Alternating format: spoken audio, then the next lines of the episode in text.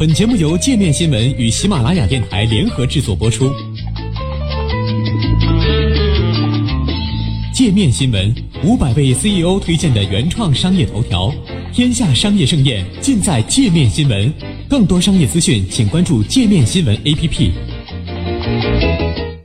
二零一八年全球油市将何去何从？两大机构预测截然不同。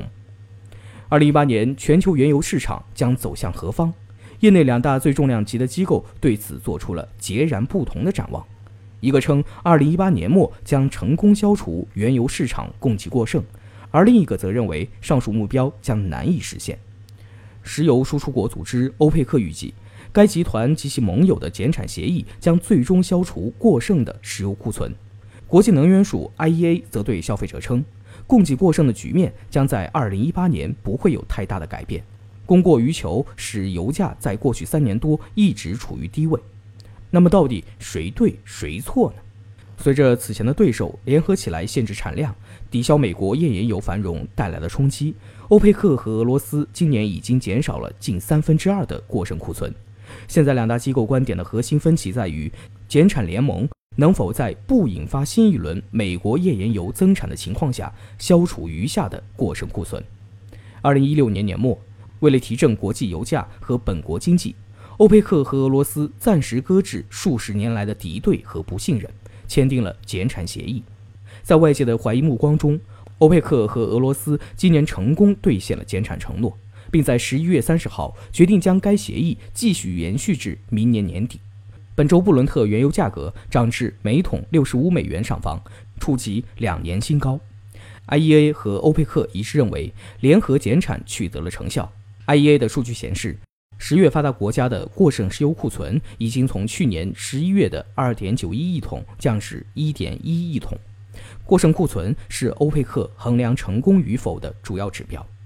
欧佩克认为，二零一八年全球库存将继续减少大约一点三亿桶，到年末时实现石油市场再平衡。该组织预计，二零一八年全球对欧佩克原油的需求为三千三百一十五万桶每日。而欧佩克十月产量为三千二百四十五万桶每日，低于二零一八年需求预估。欧佩克在报告中称，这种情况可能会导致全球过剩库存进一步减少，使得市场到二零一八年末恢复平衡。但是，IEA 认为，明年供给的增长或将超过需求的增长，导致库存基本维持稳定。自2016年年中以来，美国原油产量增加了百分之十六，至978万桶每日，接近于俄罗斯、沙特等的产量。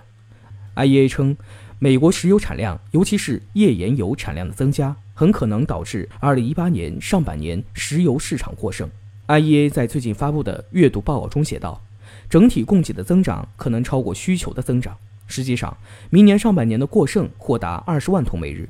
直到下半年转为大约二十万桶每日的缺口，导致二零一八年整体是一个接近平衡的状态。而造成两者预估不同的主要原因，在于对美国页岩油产量的不同看法。